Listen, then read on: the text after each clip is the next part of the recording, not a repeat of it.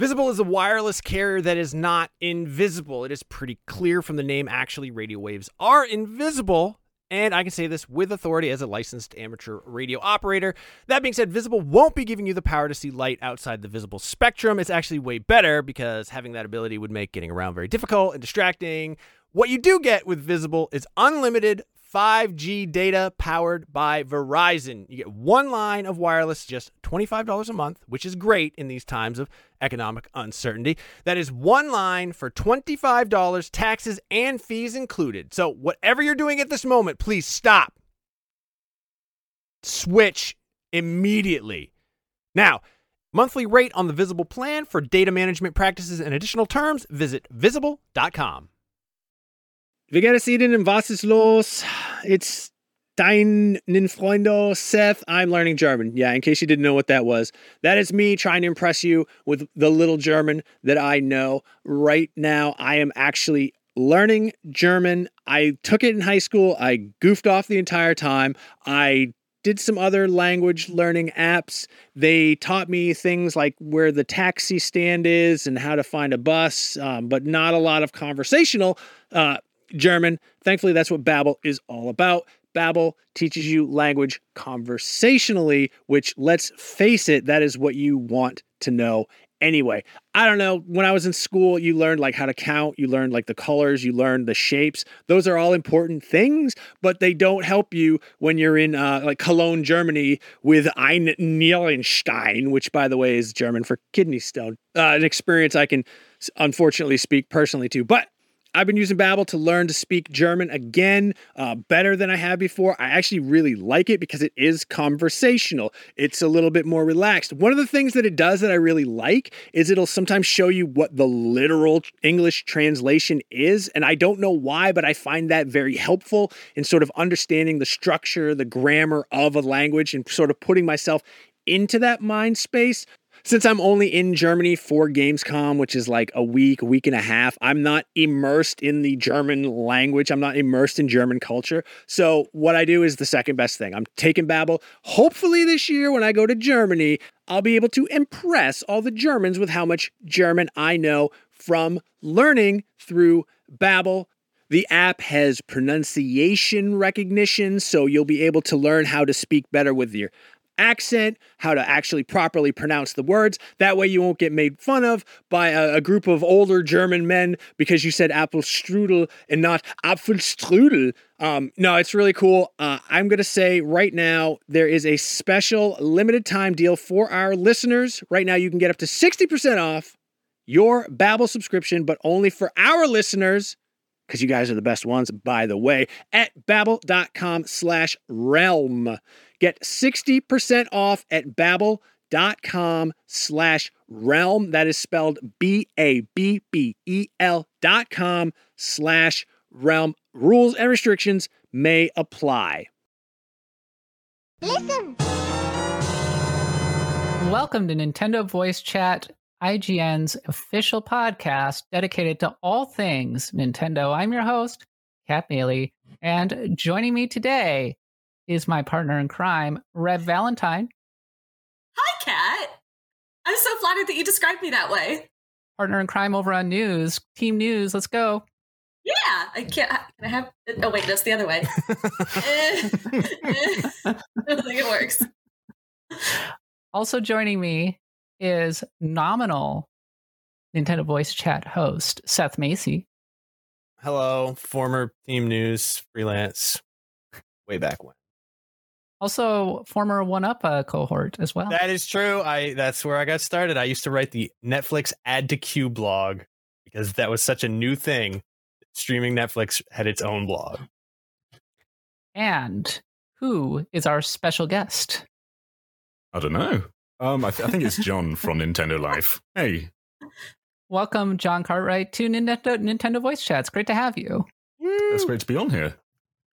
Yes, we have a lot to cover. E E3 2021 is officially underway. Well, sort of. Summer Game Fest just happened. Some announcements happened. They were not necessarily Nintendo Switch related, but we will cover a couple of them. We'll also be talking about the Switch Pro reveal that did not happen and why that might have been. And finally, we've got a lot of other news as well. So we will be hitting all of that and talking about Game Builder Garage, which is uh, Yeah. available. Woo! Yeah, I I got a yeah from the audience right there. So. All right, let's get to it. The Summer Game Fest. Not a lot of Switch news, but while it's only available on PC, Metal Slug Tactics, am I right? That game Oh, looks freaking yeah. incredible. Uh, Yeah. I was like, is this a Metal Slug game? It looks like it, but it's a tactics game too. And then I looked at the name of it and I was like, wow, it's exactly what I thought it was going to be named. So that's very, very convenient and easy to figure out. yeah, the entire presentation worth it for that alone. I I don't care if it was two hours of fineness, but, but Metal Slug makes it all worth it. Yeah, there was this uh, this game called Elden something something that was Yeah, also there, but who Mm. cares? Metal Slug Tactics, don't care. But it's by Dot Emu, who are also, I believe, working on a Teenage Mutant Ninja Turtles beat 'em up. I believe they also did uh, Streets of Rage 4. Correct. So they have a, history with the platform. And so I fully expect Metal Slug Tactics to be coming to the Nintendo Switch. And frankly, it's going to be my game of the year when it does. Seems like the perfect, perfect game, like the perfect fit for the Nintendo Switch. It does. And Tee Lopes on the soundtrack too from Sonic Mania. I think he's also doing um, TMNT as well, so he's getting around. Oh, that's amazing. Awesome. Also shown over during Summer Game Fest was another story trailer for Monster Hunter Stories, Yeah. which I gotta say, everybody, that game is super flying under the radar, and I cannot wait to play it. I've been playing so much Monster Hunter Rise, as anybody who's been listening to this podcast will tell you. And I gotta say, Monster Hunter Stories looks glorious, and as an RPG fan, I cannot wait to play it. Yeah. Do we know what they're doing with the battle system in this one? Because on 3DS, I remember it was this sort of rock, paper, scissors kind of affair. Is it the same here? That's a good question. I am not sure. It's like a turn-based battle system uh, for sure.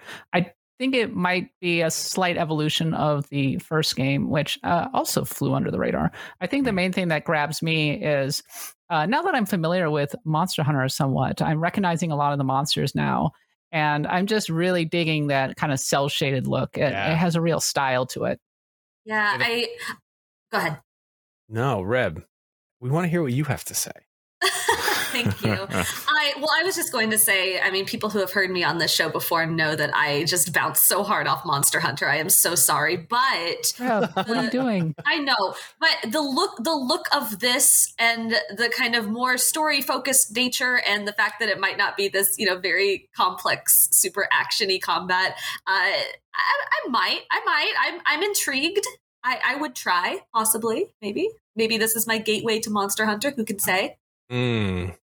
Yeah, I remember the Well- first time I saw the trailer for this, it was actually during a recording of NVC, and I thought like Red, who's the producer, what Red had put like the wrong um like footage in because I thought it was some Wind Waker footage at first because I wasn't really paying attention, you know, because I had my eyes on the prize. But I was like, wow, this is yeah, it's a turn based like JRPG with like QC chibi cell shaded Monster Hunter universe. Like, yes, I'm up. I'm so into this.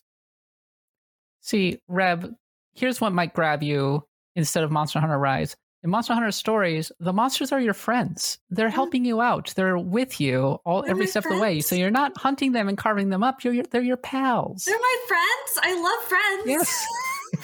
Yes, monster friends. okay, that, that no, that actually did do something for me there. So yeah, I, I don't know. I might give it a little look. Maybe we'll see. We'll see. We'll be getting a closer look at Monster Hunter Stories and Monster Hunter Rise content, which I'm looking forward to during the Capcom Expo that is coming later this weekend. Beyond that, were there any other announcements during Summer Game Fest that caught anybody's attention, or for that matter, during the Day of the Devs presentation that followed right away after? I didn't, I was kind of watching Day of the Devs out of the corner of my eye while I was getting ready for this podcast, and a lot of those games look really gorgeous, and I'm sure plenty of them are coming to the Nintendo Switch. Yeah, you know where my heart lies. Um, so I I watched Day of the Devs. I love Day of the Devs. Um, there there were actually Again, there were surprisingly few Switch games compared to how many games looked like they should be on the Switch. Uh, but some that really jumped out. Uh, there was a game called A Musical Story. Uh, it's none of these were really new announcements. A lot of them have just sort of been sitting like on Steam and sort of preview. But um, this is their first time breaking out with big trailers at a big showcase like this. Um, a Musical Story looked really interesting. It's a rhythm game set in the '70s that follows this young man who uh, he looks like he's in a coma and he has lost all. He's sort of like laying in the state where he doesn't remember what happened to him and he has to go back through his memories and sort of figure out how he got here and i, I guess resolve his problem somehow. Uh, but he does this through remembering he's in a, he was in a band and he remembers the songs. And it's this very interesting rhythm game where instead of having like sort of a line based grid it's this like circle. And it's very it's less focused on like timed button well it's, it's still timed button presses but it's less focused on reading a grid and more on like getting into the flow and the feel of the music. Um, it looks a little bit dark but it also it, it looked very cool. I had never seen that before and i thought a musical story especially if you're into rhythm games looked amazing. Um, there was a new trailer for Axiom Verge 2. If that's your jam, uh, you don't have to fight bosses at all in that game if you don't want to, but there are many bosses that you can fight.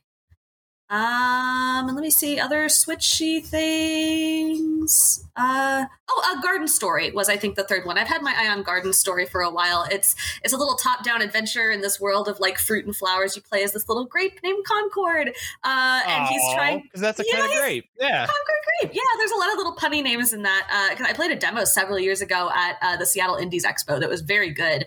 Uh, but it's very exploration, crafting, like got some Zelda vibes to it, but very, very cute and soft, focused on crafting and building and making friends and solving puzzles. Uh, and that's coming to both PC and Switch, I think this summer. So very soon. Sweet. we have more shows coming up this week and quite a few, including Square Enix. And of course, Nintendo Direct is coming up next Tuesday. We previewed E3 pretty extensively in the most recent episode, but really quickly, lightning round. Is there one thing that everybody is looking forward to? Uh, for me, I am really hopeful and excited to be able to see Breath of the Wild 2 at the Nintendo Direct on Tuesday. How about you, John?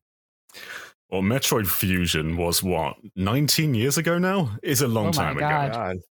So it's about time for Metroid 5. And there was a little teaser at the end of Samus Returns, which sort of alluded to what could be the plot of Metroid 5. And I don't think Prime 4 is coming anytime soon. So hopefully it's time for Fusion to finally have its follow up. How about you, Reb?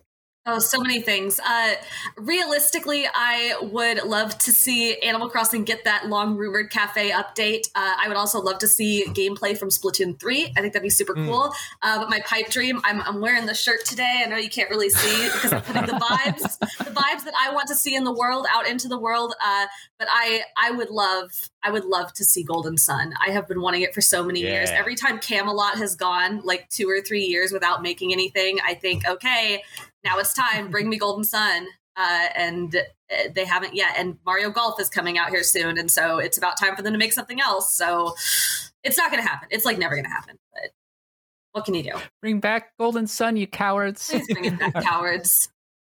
Hear All me, right, and Nintendo. Seth, bring us home. Uh, well, obviously, I, I want to see Breath of the Wild 2 or whatever the Zelda sequel is going to be called. But yeah, like now Reb's got me thinking about Golden Sun, how I would love to, you know, enter 256 random characters in to carry my save over from the last one, like we all did before. So yeah, no, that sounds that would be an awesome dark horse surprise. And anything Metroid is going to make me happy. Let's see Bayonetta 3 also. I love Bayonetta. Oh, it's been too long, It's hasn't been it? way too Several long. years at this point. Yeah, they've released Bayonetta 2 like three times since they announced Bayonetta 3. So let's, let's get back to it, folks. All right, let's continue on to our next topic. And the main topic for this show is the Switch Pro reveal that did not happen. So Oh. let's go back a couple weeks ago to before Memorial Day. All of a sudden, Switch Pro rumors just start picking up so much heat. People, uh, insiders are around on Twitter saying it's going to happen. It's going to happen. Bloomberg posts an article saying that a Switch Pro could be out as soon as September. There's speculation on the name Super Nintendo Switch, which Best name. sounds amazing. Yep. Great name. People are saying, Where's my Super Nintendo Switch? And we were waiting, we were waiting, we were waiting. Everybody had shells, but it did not show up. No Super Nintendo Switch. So It's- the question I'm wondering is, where is it, and will we be seeing it during E3? What do we think? It's been very interesting to sort of be on the news side, the reporter side of this, as as we are awaiting this, maybe or maybe not. Because I mean, without getting too far into it, Kat, and I, I don't- I don't know what what all the rest of your experiences have been with this, but every every like two or three days or so, sort of a rumor flies around internally, like uh, between influencers, content creators, journalists, media, like just people who would have sort of a stake in that stuff, and uh, it's sort of this vibe of, oh, well, it's going to be announced uh, today at noon or whatever, and so we all we all get ready, and we're all there, and we're all staring at Twitter, we're refreshing the, the Twitter feeds, we've got our our shells ready to like fill them in and write it as fast as possible, and then nothing happens, and then we all sort of go, okay, well, I guess it's happening at 5 p.m. today. And then nothing. And this repeats every couple days or so Oh. and it just never happens and it's it feels like this weird game of chicken that everyone's playing with nintendo but i don't know i mean the rumor has been that there that there are games that like d- depend on the pro to be announced right like there are games that want the pro to be announced first so they can then you know show up in all their glory and if those games are presumably part of nintendo's e3 presentation then surely the pro or whatever it is must come before the E3 presentation. But we are running out of days. Yeah. Yeah, I'm I'm at the point where uh I'm 100% certain we're not getting a new Switch model this year. Um and I think the whole thing has been this incredible uh like study in human psychology, especially group psychology. Cuz the rumors have come out and they just keep coming and we you know it's it's a it's confirmation bias. We we're we're forgetting about the ones that don't hit, but we'll remember the one that actually finally does hit. But when Nintendo announced its direct plans and they said we will be showing you know 40 minutes of nintendo switch software there is no logical like way for you to reach the conclusion that that means that they're going to release hardware before but that's where everybody went everyone's like oh my god they're not going to sh- talk about hardware that must mean therefore ergo they're going to release the switch pro tomorrow into all of our homes shigeru miyamoto is going to knock on our door and hand us a pro and play with us maybe even for like a couple minutes just to hang out and be chill. Like that was the rumor that everyone was believing. And there is so little hard evidence of anything that points to the existence of a fully realized updated Nintendo Switch model. And I mean, know I've I've talked about Switch Pro like a million times. I want the Switch Pro like more than anything, but at, I'm at the point now where I'm starting to look at it. I'm trying to to just like keep my expectations in check.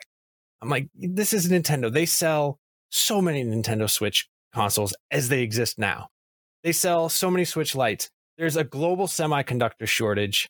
And whereas Sony and Xbox kind of had no choice but to release their consoles in spite of the shortages, like Nintendo doesn't really need to. The Switch is four years old. It's not like seven years old like the PS4 was or the Xbox One. I- think all those uh, those screens that they ordered, uh, the OLED Sam, I'm starting to think that they just like they have a deal with some airline and they're going to be putting those in the back of the seats of the headrest for like a Nintendo Switch that you can play on flights. That's like I'm I'm at that point now where it's just like I don't believe in anything anymore. I hope no kids are listening, but Santa's not real. And neither, neither is a Switch Pro. Seth, you can't just Oh say my. Santa isn't real. wow. Yeah. I was it's a joke. It's a classic Seth goof. Of course Santa's real. Uh, historically speaking, Nintendo don't tend to have hardware revisions in their directs. Like the Switch Lite was just a press release and a trailer. Uh, 3DS XL was the same. 2DS was the same. 2DS XL was the same. I don't think they've ever done it in a direct before. Um, maybe new 3DS. I think that was like a Jap- Japanese only direct. But um, most of the time they do it on their own time, and then later on show the games.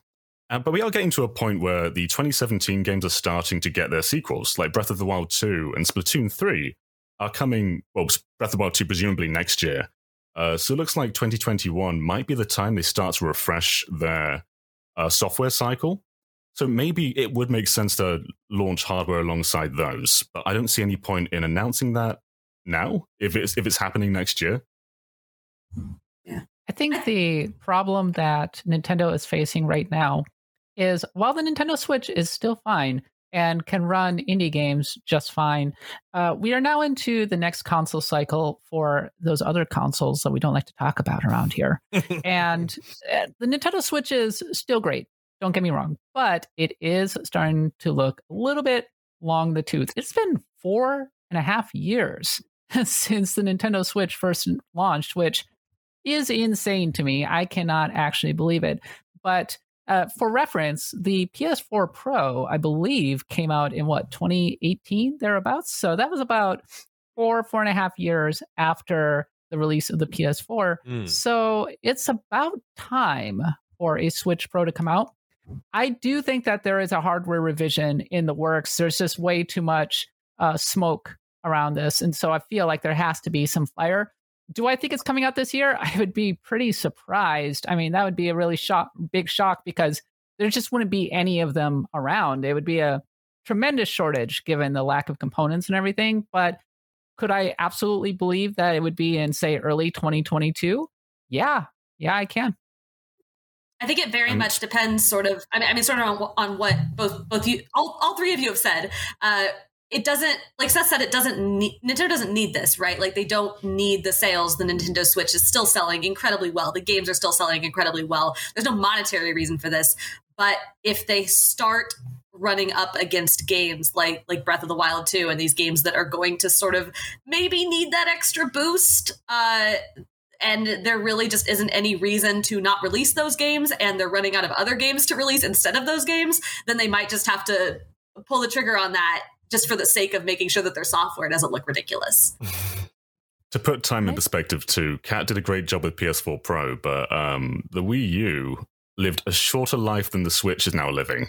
So it's wow. now surpassed the life cycle of that system. Incredible. The thing is, uh, maybe this is just my perspective, but it doesn't feel like the Switch is that short on games.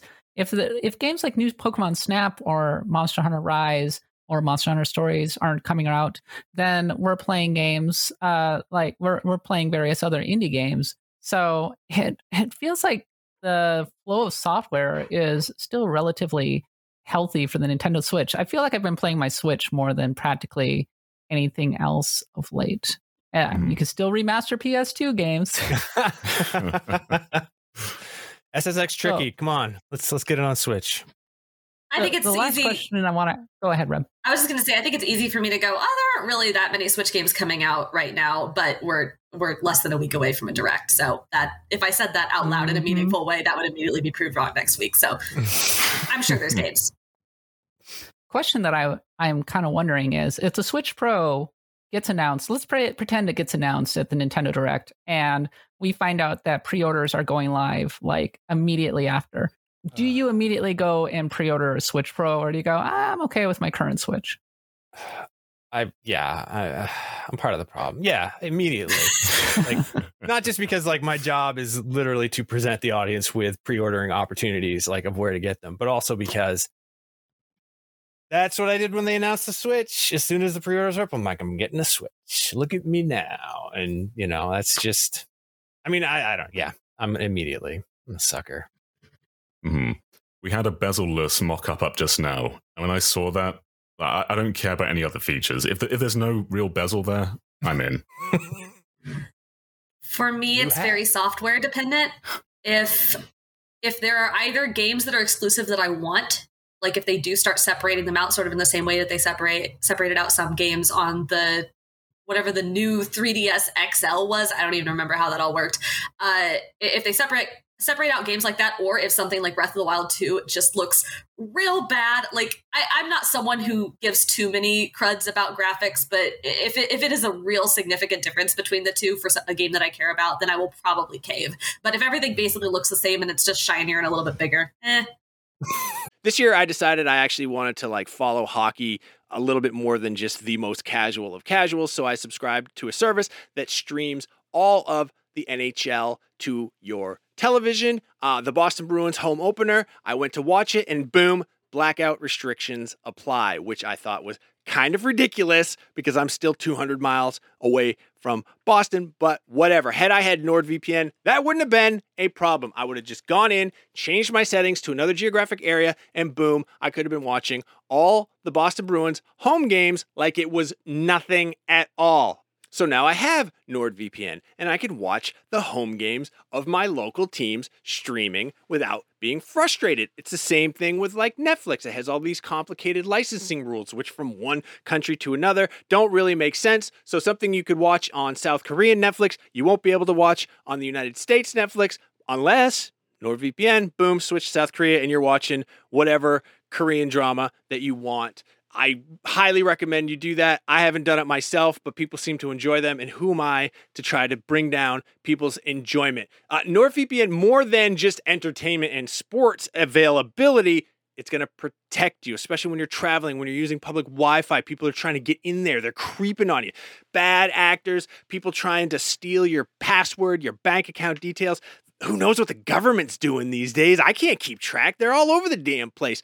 NordVPN, it's going to protect you. It's going to protect up to six devices because I know you have at least that many devices in front of you right now that can hook up to the internet. Boom. Fastest VPN in the world. You're not going to get any buffering.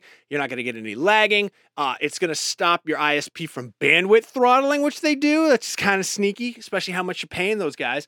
There's threat protection to protect you from viruses and malicious malware and whatever else. Uh, um, unsavory actors are out there. If you want to get the best discount off your NordVPN plan, go to nordvpn.com slash Nintendo VC. That's nordvpn.com slash Nintendo VC. Victor Charlie. Uh, that link is also going to give you four extra months on the two year plan. There is no risk with Nord's 30 day money back guarantee. That's nice of them, and I appreciate that.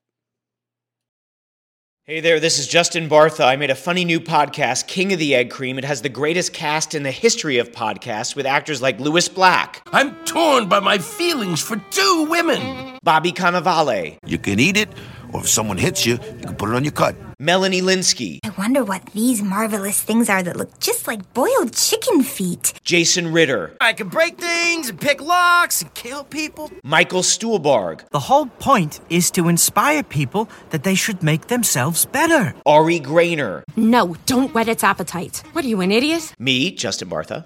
That's not just any egg cream, that's a Lemke's special. And all narrated by the hilarious Richard Kind. This is the story of Harry Dalowitz and how he rose from nothing to become New York's King of the Egg Cream.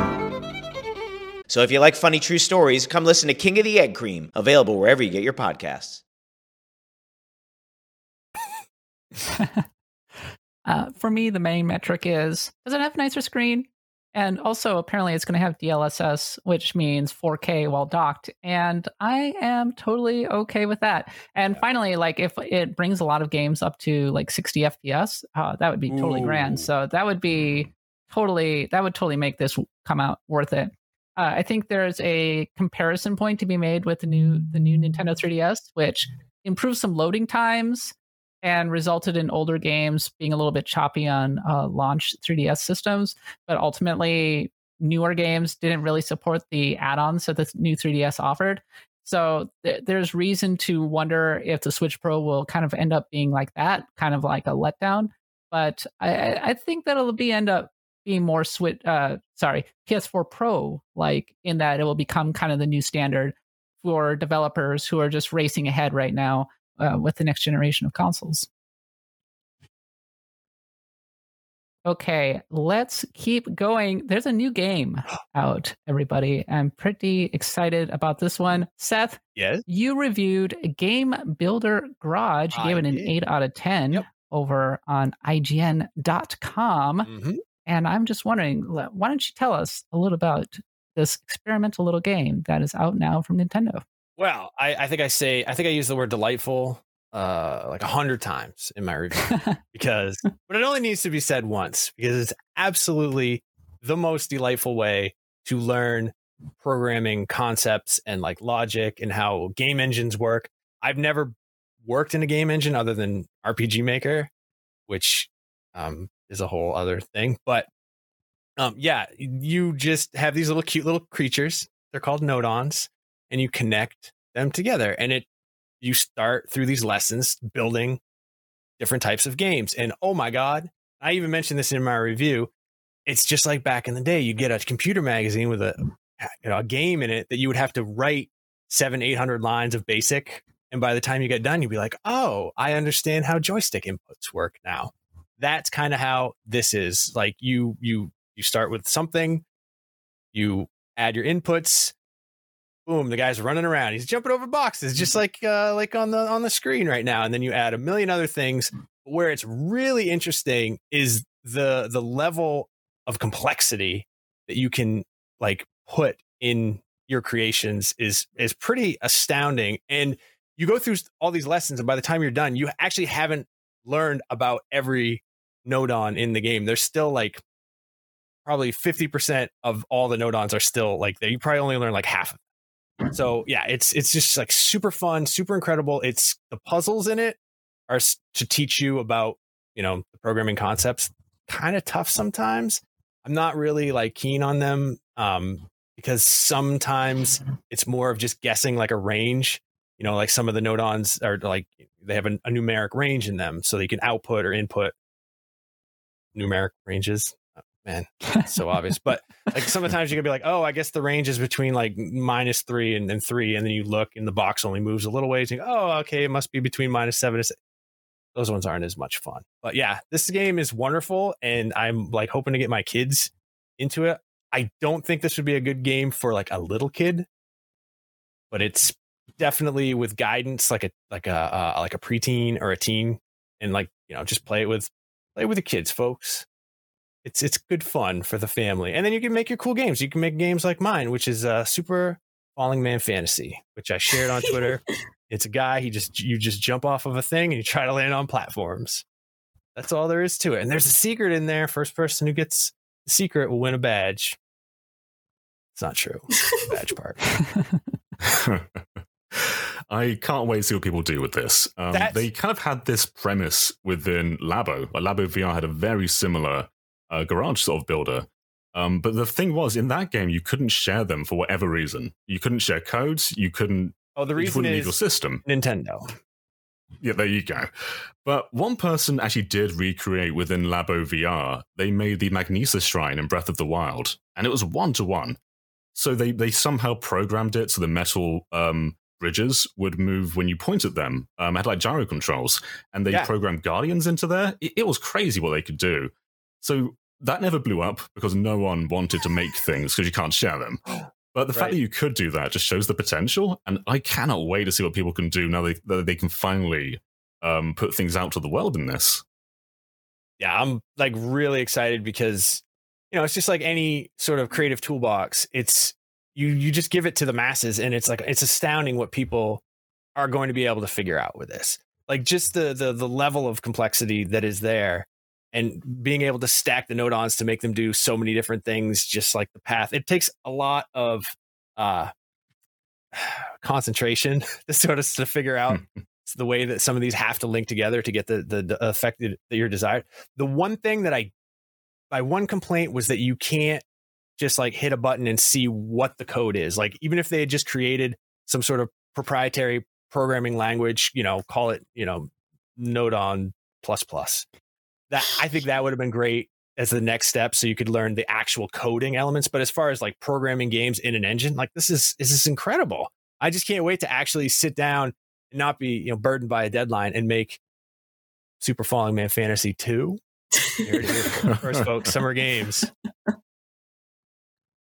The thing I that really like that Nintendo made this game because I, I'm glad that they're staying toward their experimental roots. It, it kind of brings me back to the Nintendo Wii in some ways. Hmm. Like they're continuing that through line where they want to educate and uh, teach people things, and it's good for all ages. This is like classically Nintendo stuff.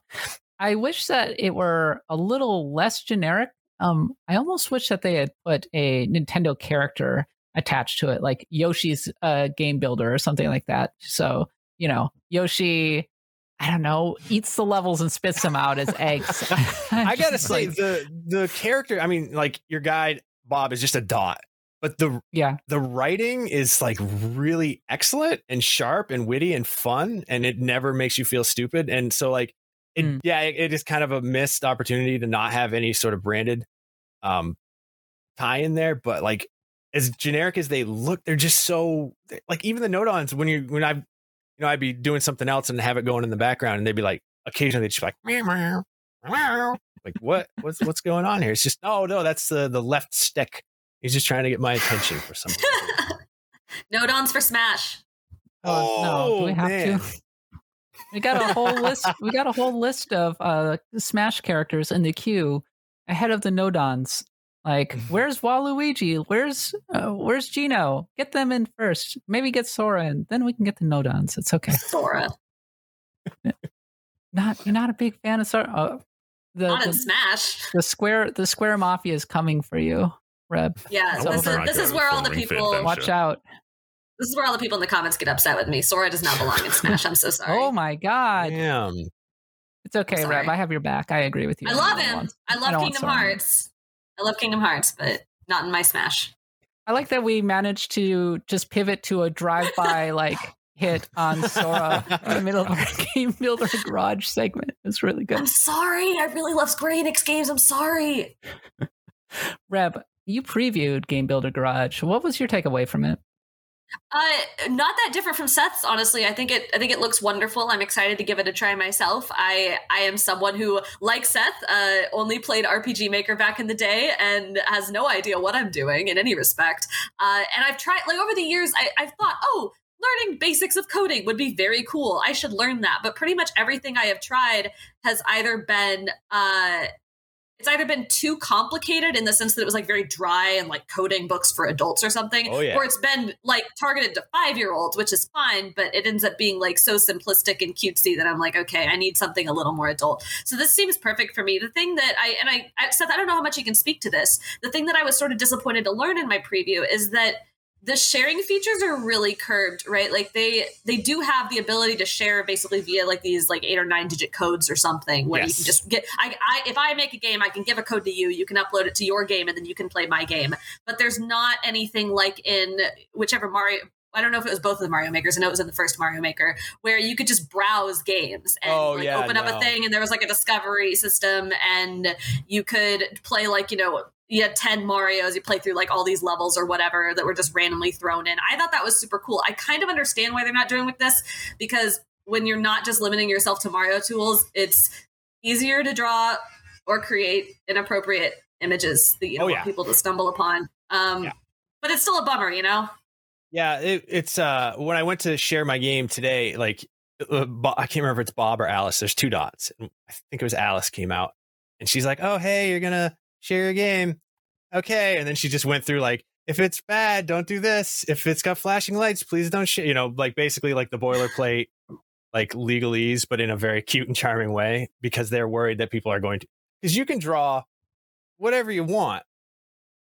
And you know what people? I mean, what did people do with a Smash level creator? Like the first thing they did, like, oh, look at us. so yeah. But one cool thing is, um, you if like if next time I'm in the office when we're in like the Bay, finally we can all like visit each other. I could be like, hey, Reb, check out my game, and we can just share it like through like like a like a street pass almost like Oh, seriously? two switches. Yeah, you can just s- switch switch it up and, and hold our switches together and share each other's Good games. tagline. Yeah. They should try that. Uh, Ah. oh, that's that's sick. I didn't know that. That I like that. Yeah, I mean, I obviously haven't tried it out because I don't know anybody who has the game yet because uh, Right. it doesn't come out till tomorrow. Last question. Do we think that it'll have any staying power? Ooh, I think with, I hope that there is a dedicated community of people who get into this and sort of like make their own subreddit and just like have a community of people just building games. And and I think if if it does take off in that way, like there is a community around it, I think this will have legs. I think this is something they can support. They can add new features like they've done with Super Mario Maker 2. There are some uh like some missing, you know, like boolean operators. You only have um and not. You don't have like uh, exclusive and or or or the other one. But yeah, and like I think this is something that's like ripe for updating and just like making it better and making it a more robust and incredible engine. And I'm super excited about it. And I want to be a part of that community of like-minded dweebs just making the dumbest games about people falling. and it's like thirty dollars, right? It, it's Yeah, pretty it's a- cheap. it's a good bargain game too. Yeah, and I, I don't know if it's if there's a physical edition, but that's like one of those. This is like one of those games that I kind of want to buy on physical for some reason. Hmm, I think there is a physical, but not in Europe for some reason. I, I don't know why. That's Um, opposite. Usually, you guys get the best stuff. Yeah. oh, at special edition. Wrong. Not not for you in the states. Got to switch it around every now and then. uh, I play Dreams quite a lot, and I, f- I feel like there's quite a dedicated community for that game. But Sony kind of just put it out to. They, they, they released it and then they moved on. Yeah. And it, it feels like Nintendo's kind of doing the same thing. Like people don't know this game comes out tomorrow. Uh, and I, I, I do fear a bit that it will kind of just pass people by, especially when there's no searching tools. Because you, when you boot the game up, there aren't any pre-made games in there apart from the stuff that you make No. yourself through the tutorials. Right. So if you if you just want to play games, that you're kind of like you have to go out of your way to find codes. So is that going to have legs? Mm. Mm. If there's not enough of a social element, I kind of have my doubts. It's it's a fun experiment, but ultimately, maybe Game Builder Garage will be forgotten a little bit. Um, No, damn it! I'll never forget it. It's so good. Kids, every kid should be playing it. Everyone who has any interest in making games should be playing this. You'll figure things out when you look at actual code. I wish it did a little more in telling you, like, oh, this is a conditional statement, or this is a, you know, this is an if-then statement. But you can kind of figure that out if you were to actually start writing in like Python or C++. You'd be like, oh, I've done this sort of comparison in Game Builder Garage, and now I know how to do it. It's just all learning like the syntax of a language, but you're learning the concepts here. Please, folks, don't let this one wither. Go buy it. It's 30 bucks. I'll give you a pre-order link. Okay, let's do some quick hit news. There was a smattering of Nintendo Switch related news on top of what we were just discussing. This one, the first one, this one's for you, Reb. KK Slider, Build a Bear, Reb, go. Uh, there's a KK Slider Build a Bear now. That's the news. Well, you were so act- excited yesterday. I, I, okay. So here's here's the the short version of the long story is that like a what like a month ago, a month and a half ago, they came out with an Isabel and a Tom Nook Build a Bear, and it was a huge thing. And the pre order line was absurd, and I sat in it because I wanted to get an Isabel for my little sister who loves her. Um, and I sat, I sat in a line for like four hours with the tab open, only to be told, which was like, I was there 30 minutes before it opened, and then they randomized everybody, which I guess is the way to do it, keep bots from snapping them all up right away. Uh, but I was in a line for four hours, and then I got kicked out, and I wasn't able to get one.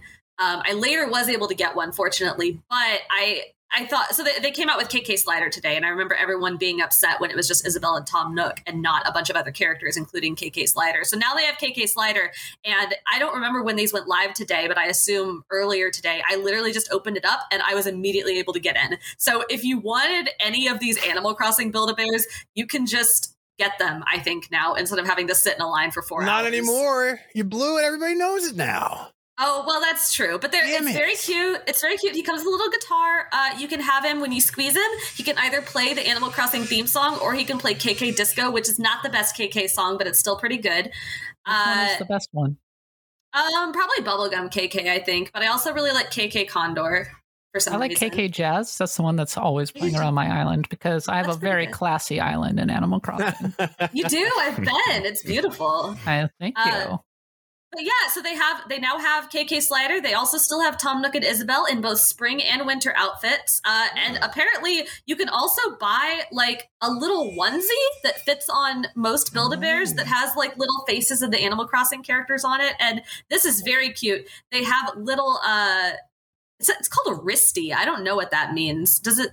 I don't know where it goes, but one of them is shaped like a little Animal Crossing present, and the other one is shaped like a bell bag, and they've got like little elastic things. It looks like it's a backpack, maybe. I can't figure out what's going on there. But there's a bunch of Animal Crossing stuff, and it's very cute. And I'm really glad they added KK Slider.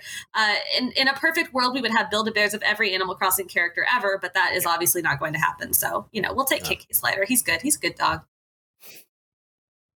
crossplay is coming to Overwatch on the Nintendo Switch. We called it when it when Overwatch came out on the Switch, I believe in what 2019 or thereabouts. we called it a less than optimal way to experience Overwatch on Switch. Apparently, it runs quite a bit better now, Huh. but competitive is dead. Do we think that crossplay on Overwatch can help the competitive community on Nintendo Switch, or is it always just going, kind of going to be the also ran SKU for that game? Yeah, it's the ultimate. Yeah. Yeah. it's kind of like Ah. Apex on Switch. Oh, right. Apex came out on Switch, didn't it? Same, same thing. The less than opt. I mean, it was like it's they're both. It's it's amazing that they were able to put it on the Switch, both of those games. But yeah. Well, like Fortnite came out on Switch and is quite popular on there. So Oh, what's the difference? Fortnite. It's Fortnite. It's a cartoon game. You can drive a cyber truck with Kratos over a ska concert or something. I don't. I don't actually. That's probably true. I- That sounds true. I know it is. It's all everything I said is Sounds true. true. Competitive Fortnite's a big deal. Hey, I know it's a huge deal. I just it's not for me. there's always going to be like I'm sure. I- So I'm sure competitive is dead. I don't really play Overwatch anymore. I played for like the first year. Um, I'm sure there is a small group of very enthusiastic people who play Overwatch on Switch. It's probably very small, but I'm sure they exist. This will probably make their experience better because now they're not just going to be stuck in matchmaking lo- lobbies with the same five people over and over. Uh, so I I hope they have a better time as a result of this. Do I think this is going to? I I mean, what's going to save Overwatch for anybody is going to be Overwatch 2, which is you know Right. a million a million miles away presumably. hmm And one thing Switch does too is it has gyro. You know that that's kind of a separate. Uh, it kind of separates it from the other platforms. Like when you have when it's done well, gyro can be a really great uh, input for shooters. So uh, potentially this could push people to play more on Switch if there's going to be a larger community to play with. I mean, it. I guess it could also throw off the balance in crossplay though, because if, if you're playing against standard stick players while you can have like full motion, is that going to change how um, how the balance is for everyone? uh, perhaps um, mostly when I think of Switch ports, I think I I just find it really interesting the ones that manage to stick and build a significant audience, like Fortnite, like Minecraft, and that kind of thing, and the ones that just become complete afterthoughts. And I'm just wondering, well, what's the magic alchemy that makes a game that gets ported onto Switch ultimately work? Uh, I think it has to be Fortnite. It has to have Chug Splash in it, Yeah. or it has to be you know built for it, you know, like Splatoon. It has to be built purposely for the Nintendo. Hmm. I think uh, this is this is going to get me in trouble. I think there's there's kind of an answer here, right? And I, I don't want to like I don't want to in any way downplay the competitive communities that exist on the Switch, right? Because obviously Splatoon does have a very cool competitive community, and there are many different kinds of games on the Switch that have serious competitive communities that play really, really well. But I think the like flavor of competition on the Switch tends to be different and the vibe of it tends to be different than for games that are first and primarily PC games, which is what Overwatch is. Mhm. And so a game like Fortnite, yeah, it can be competitive, but it's also goofy and weird and you can just play it very casually. Overwatch, you can play casually, but this many years into its life cycle, you're not playing Overwatch casually if you're playing it, right? And so I think I just think the, the the flavor of community and the fact that it's less of a title that you can just jump into and be goofy with your friends on for fun this many years out. I think that's probably I don't know what the secret sauce is there, Kat, but whatever Overwatch has is not the secret sauce. Well, Overwatch was what 30 FPS on Switch. I feel like some other games just don't have the same compromises. Like Diablo 3 was fine on Switch. oh, so good on Switch. You got Ganondorf there too. What more do you want? Yeah. All right. Two more items before we move on to what we've been playing. First, I want to call out an in depth interview that was published over on Polygon with Great Ace Attorney's localization director, where they talked about the monumental task of localizing that game. Great Ace Attorney, very excited to be having that on Nintendo Switch. It's been a long journey. It originally came out in 2015, I believe, on Nintendo 3DS. And so it was a great, great interview in which we learned quite a bit about just how hard it is to take the very colloquial language that was being used uh, from Japanese for the most part, and trying to turn that into um, English while also making the puzzles uh, able to be solved. And Reb, I see you clapping, so I know that you're like super excited about this.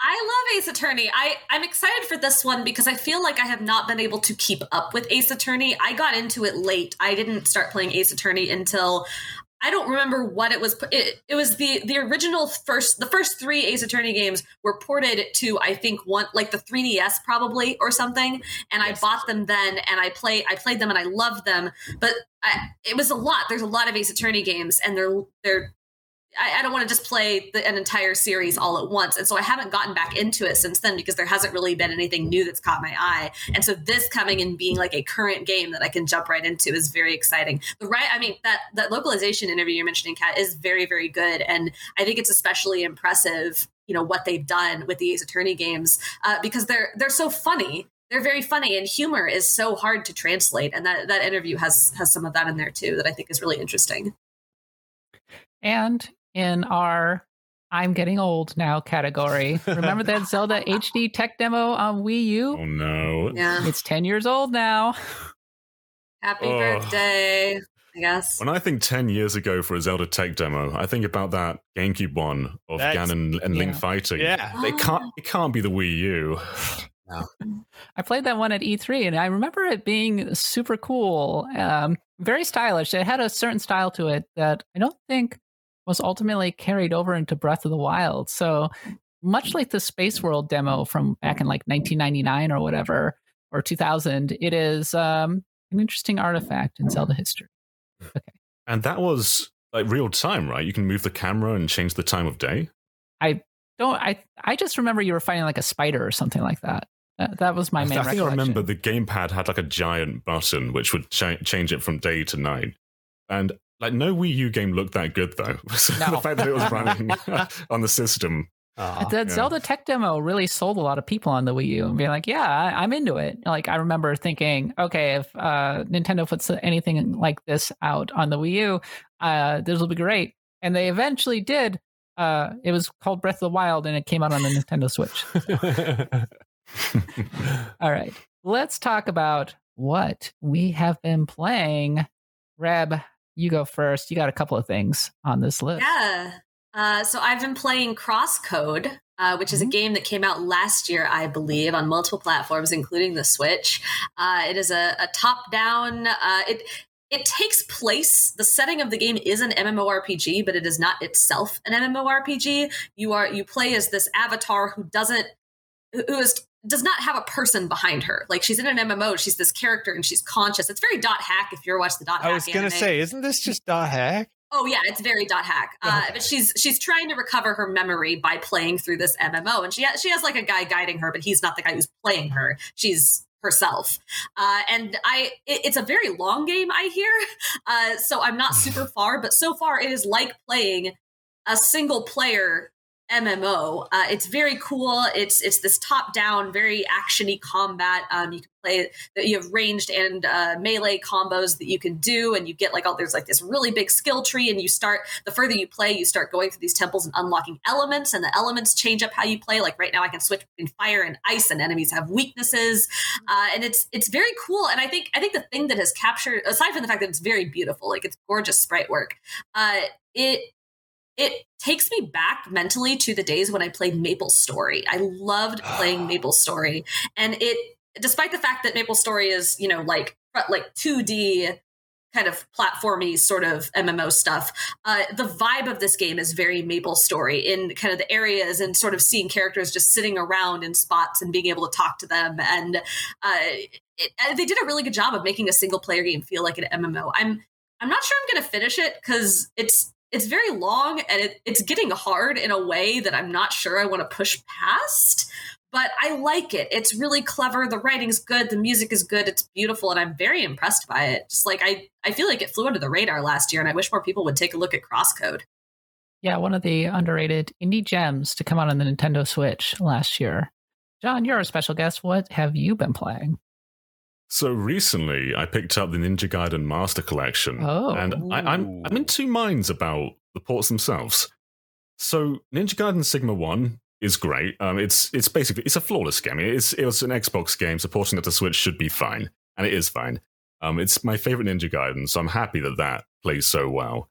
But two and three, which I'm not, I'm not too upset because they're not, they're not my favorite games. But two and three have a lot of frame rate resolution problems. Mm. Uh, there was one point in two where the it was just a, a big mess, of pixels. I was playing in handheld mode, and it must have gone as low as like 320p. Um, this is a 360 game, so that's I, I- that's not what I was expecting. Mm. And um, I've never liked three much, but three has very similar problems. So if you just want to play Ninja Gaiden one on Switch, I think this is a great way to do so. But two and three, they they just had problems I wasn't expecting them to have. Well, Ninja Gaiden 2 and 3 weren't very good to begin with. So if you're just playing the original Ninja loss. Gaiden, I mean, it's true. I mean, Ninja Gaiden on the Xbox was an all time classic action game Mhm. that I think has been forgotten a little bit, but in its day was as big of a franchise as you could possibly get. And then it kind of went downhill over time. So, but just having the opportunity to play the original Ninja Gaiden is great, I think. Yeah, I think two's okay, um, but the first one's definitely far and away the best. Uh, and yeah, it, I, I played it on Series X as well, Ninja Gaiden Black, and it, it holds up remarkably well compared to that, seeing as that's 4K and this is you know just like 720p or 1080p. Um, but yeah, it's just a great way to play the first game portably. I, th- I think Vita might have had um, Sigma as well, but eh, this is more accessible. Good old Vita. Yeah. And Seth, are you playing anything besides Game Builder Garage? No, I have not played except for Game Builder Garage. Yeah, it's it's under deadline. I was supposed to play another game, but then I got the Game Builder Garage code, and I was like, well, guess I'm doing this now. And thankfully, I enjoyed it very much. And it's probably what I'm going to be playing for a while. Playing, not really. I'm gonna be making stupid games. Doing It's like infinite games. You got an endless amount to do in there. That is that's I mean, you think about it, you're right. For thirty dollars you get infinite games. you can't beat that value anywhere else. Okay, it is time to start wrapping up. Before we do that, let's do a quick question block. This one is from Devin Baez.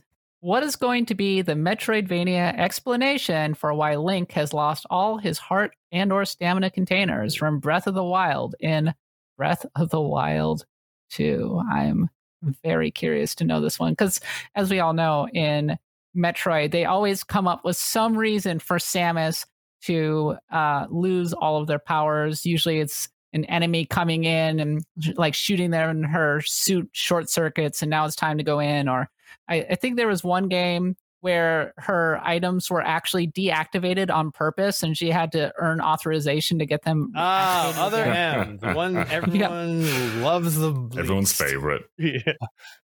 So Link is going to have to get permission from Zelda to be able to uh, use the Master Sword again. I do have an answer for this actually. Uh, In the trailer, Link has the Master Sword, so clearly he's built up from the prior game. And they, they reset him already in Breath of the Wild 1. He, he died and went to the Shrine of Resurrection. And we spent like 300 hours with this guy. Can we just do that again? Um, I'd rather they don't. Uh, this guy's clearly already the same guy from the prior game. He's got the Master Sword, he's equipped. So instead of Link, I'd rather just play as Zelda. Like, no need to reset Link. Leave him in the shadows. Just play as Zelda. This, yes. I like that. I fully agree with that. I love that. I wish that would happen. I also I remember a time when Breath of the Wild was being shown at whatever E3 that was, and we all got our lanyards, and everyone was posting on Twitter because the image of Link that was on the lanyard looked somewhat feminine, and so everyone was Oh losing their minds thinking Yeah, that we would get remember to play as Linkle or, or Zelda in the first Breath of the Wild, one of those two. I don't remember which, and then that obviously did not happen. So I am not getting my hopes up as much as I would love to play as Zelda. Uh, I, I think it's more likely that uh, whatever was in that the, the thing in that trailer, that freaky thing down in the cave, the creepy Ganon dead, Yeah. whatever that was, that's gonna like sap his energy or steal his powers or or mess him up in a way where he has to start all over. I mean, that's that's the obvious actual explanation, right? Yeah. Yeah. No, I- and it's gonna capture Zelda while it's at it. Yes. Yeah, I think that's exactly what's going to happen, or and it's going to be like way more puzzle and dungeon focused than Breath of the Wild. I think I I actually think it's not going to be like an open world game. What? Oh. What? Ooh. Seth, elaborate, please. I mean, what's there to say? I think it won't be. I think it'll be mostly like dungeon and uh, and and puzzle focused and shrine focused, and be more of a linear experience instead of like a huge open world. I just think that's what it's going to be. I have no like reason to think that. That's just what I feel in my heart of hearts. I stand by my original prediction that it's going to be a co-op game. It takes two. There you Yeah, go. I mean, how do you follow up Breath of the Wild? And this game broke Zelda That's the thing. conventions. Yeah, and it broke you- you- everything. Can you just do that again? Like, what what what's the direction you take? Because if you Well- just do Breath of the Wild again, then you're you're sort of disappointing the People premise of wouldn't, Breath of the people Wild. People wouldn't which is to complain if you did Breath of the Wild Nah. again. Let's be like, honest. oh, more of my favorite thing. Hmm, okay, I suppose. Speaking of, I mean, isn't that go ahead, Reb. isn't that the Zelda history, right? Like they they come out with a game that that breaks conventions, and then they do like two or three more of that, and then they come out with another game that breaks some conventions, and then do two or three more of that. Isn't that kind of the trajectory the series has taken over the years? Sort of, maybe not to the degree, degree Breath of the Wild has, but sort of. Mhm. A little bit. Well, that's about all the time left we have for this week's Nintendo Voice Chat. If you want to hear this week's listener questions, head to our audio podcast on any of your favorite podcasting platforms like Spotify. To submit your own questions, write to us at nintendovoicechat at ign.com or respond to our weekly question block post on the Nintendo Voice Chat podcast forums on Facebook. Thanks so much for watching, and remember, Nintendo Voice Chat is the only place you can Get the thing. I didn't know where my frame was.